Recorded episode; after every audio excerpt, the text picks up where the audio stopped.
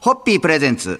看板娘、ホッピーミーナの、ホッピーハッピーバー皆さんこんばんは、ホッピーミーナです。こんばんは、落語家の立川しららです。えー今週もホッピーハッピーバー15周年を記念しまして、スペシャルゲストをスタジオにお迎えいたしました。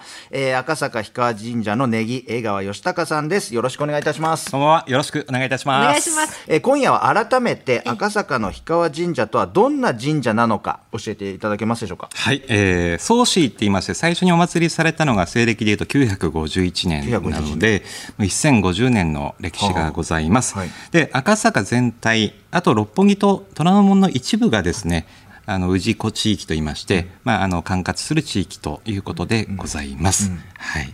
で何より、まあ、一番なのがあの江戸時代今の御社殿が吉宗公、はい徳川吉宗公が建立されまして、はいそれがそのまま関東大震災東京大空襲被害を受けずに残っていることが、まあ、一番の、はい、特徴かなと思います。い一言で千何年以上って言っても、もう想像もできないし、すごい千年ですからね。ですよ。ね。あのやはり江戸どうしてもあの、うんえ時代は西から東に発展してきてますので、西に行けばもっともっと1500年2000年の歴史を持つ神社お寺はいはい、ございますんでね。でまあホッピー社と神社ジャンルは違いますがその存在を普及し、はい。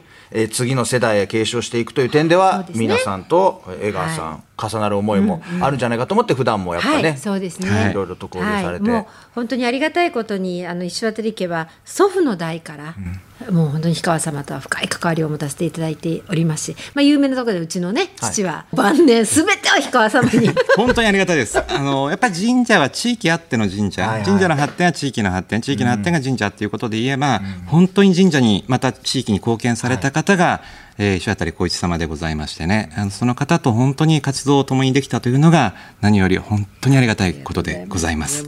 はい。ありがとうございます。あの江川義孝さんには2週間、はい。いろいろとお話を。ちょっとまだまだ居心まだまだ地まだ初日はちょっと居心地のなんかこう座り心地のみたいな体勢でお話をいただいてますがとりあえず初日の乾杯のごわせていただけますでしょうか、そうですね、えー赤坂の町のシンボルにして拠点であり私たちの誇りでもある赤坂氷川神社のお江川えー義孝さんねぎ様にのご来店に乾杯を捧げます。さんはい。ホッピーホッピープレゼンツ看板娘ホッピーミーナのホッピーハッピーバー皆さんこんばんはホッピーミーナです。こんばんは、落語家の立川しららです。えー今週は赤坂氷川神社のネギ、えー江川義孝さんをゲストにお迎えしております。今日もよろしくお願いいたします。よろしくお願いいたします江川さんも赤坂生まれの赤坂育ちになるんですか？あはいやっぱ子供の頃からはい赤坂の街が遊び場で。そうですね。あの当時はですね、あのファミリーコンピューター、ファミコンですか？ファミコンはい。が流行った時代でございましてね、はい。周りの友達はみんなファミコンで遊んでたんですけれども、はい。親が買ってくれなくてですね、はい。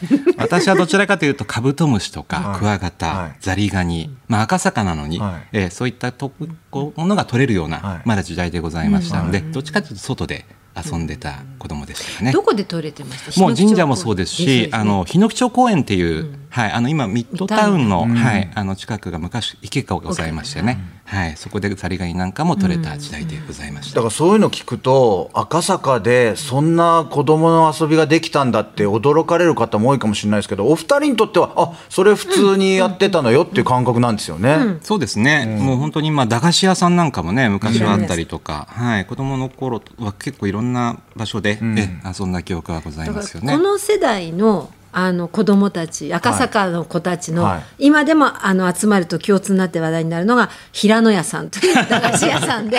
はい。もう100円で十分遊べるんですよ。そうそうあ、はい。100円で十100分。そうなんです。そうですへえ。江川さんが見てこられたこの赤坂の街の変化っていうことに関しては変わりましたね。ね、本当に。昔はもう子供の頃、金曜日になると黒塗りの車がずそうですーっと並んで、やはり料亭とかはい。芸者さんの街はい。でもありましたので、やっぱ接待等でいっぱいでしたし、ねあと個人商店も多かったうん、ですよね。多かったですね。あと人力車。そうですねそうですね優雅な、そういう意味ではすごく雅の。ですよね豊かな本当になかなかない街並みだったと思うんですけど、その頃はだって人力車と黒塗乗りの車がいるのが、その特別なことだと思わないで見れてたっていうのは本当にでも貴重な体験ですよね。そういう文化的に考えても、そんな感じで明日以降もい。ろいろとお話を聞きたいと思います、はい。2日目の今日はそろそろ乾杯のごわせていただけますか、はい、ありがとうございます。はい。随分風景変わってしまった赤坂なんですけれども人気がある街には変わらない、はい。えーそうでございます。はい。街も人も常に進化をし続ける赤坂に乾杯を捧げます。さん。はいホッピー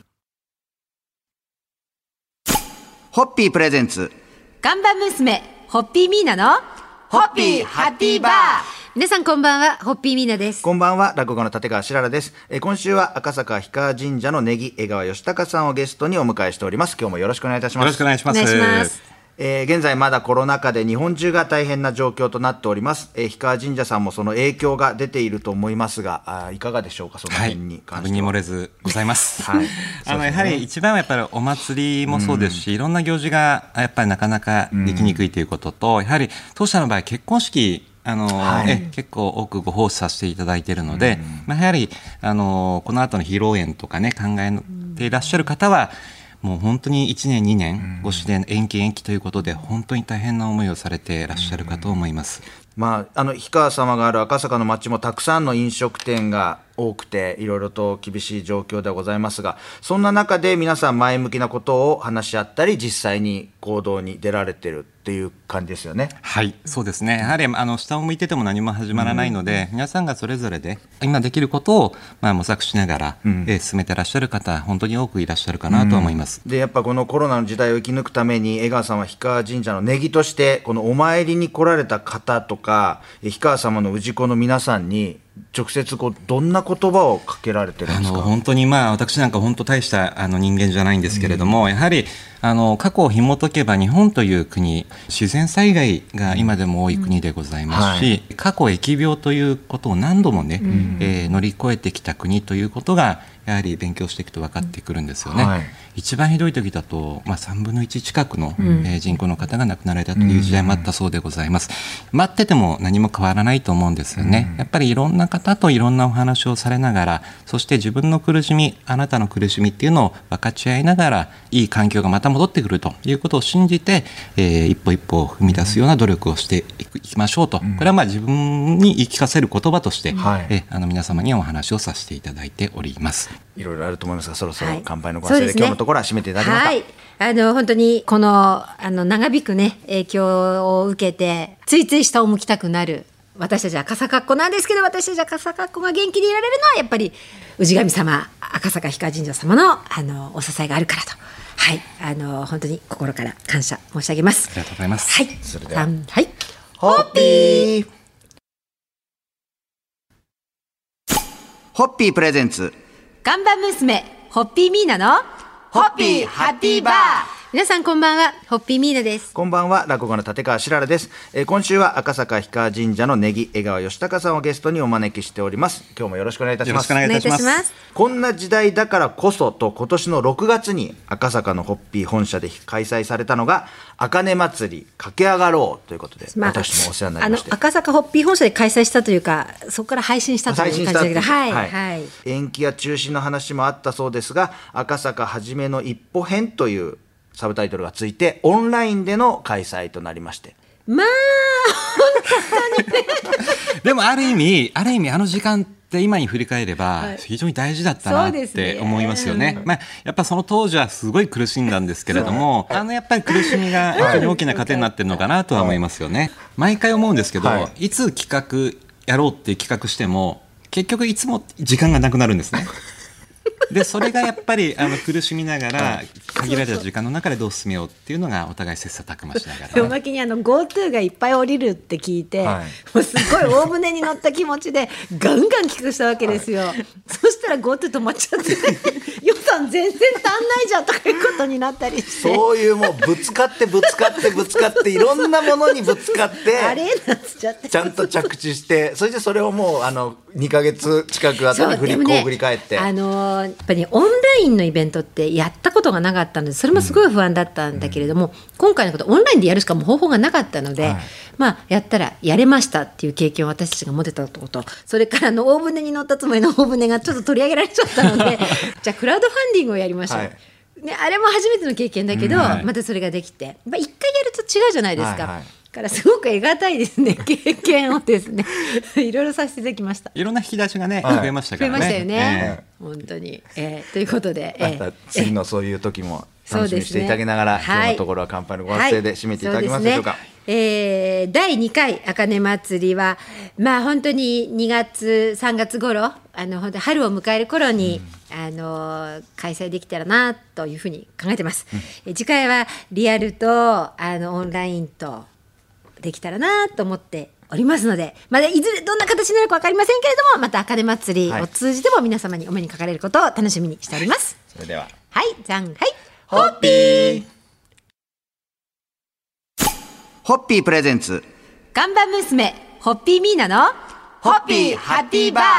皆さんこんばんは、ホッピーミーナです。こんばんは、落語家の立川しららです。えー今週は赤坂氷川神社のネギ江川義孝さんをゲストにお招きしております。今日もよろしくお願いいたします。よろしくお願いいたしますえー六本木と赤坂の総鎮守である氷川神社。石渡家と氷川様とは強い絆で結ばいやれてますよね、もうそうなんですあ。の祖父から父と本当自己総代としておはいお世話になってでこれミーナさんのお父様光一会長が生前に尽力されてお世話になりましたってミーナさんもおっしゃってましたけども、はい。氷川神社の倉庫で見つかったこの出汁の復元プロジェクトが持ち上がった頃のお話、はい。ちょっとああののお話いただけますか、ええあのこれ光一様とはい。神社の話を話し出すと今日帰れなくなってきた じゃあ24時間で足りるかなっていう感じですかね24時間でも足りないなってぐらいなんで、それだけちょっとそこも本当にすいませんちょっとなるべく絞りに絞ったところで、はい、あの出汁のことだけで言いますとはい。もともとそのまあ今神社として江戸のお祭りを目指してるんですね、はい。あの今東京のお祭りってみこしを連想される方多いんですが、本来は出汁のお祭りなんですよ、ところが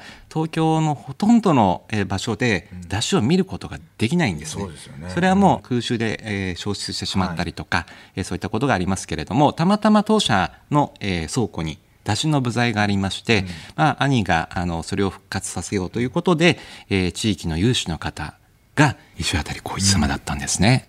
でまあ、なかなかやっぱり町会の方反対されたんですけれども、本当に一緒になって町会の方を説得していただいたりとか、ましてやもう修復の、えー予算も含めていろんな活動をご尽力されたのがこの光一様でございまして光一様いらっしゃらなければここまでにはなってなかったなっていうのははっきり言えることだと思います。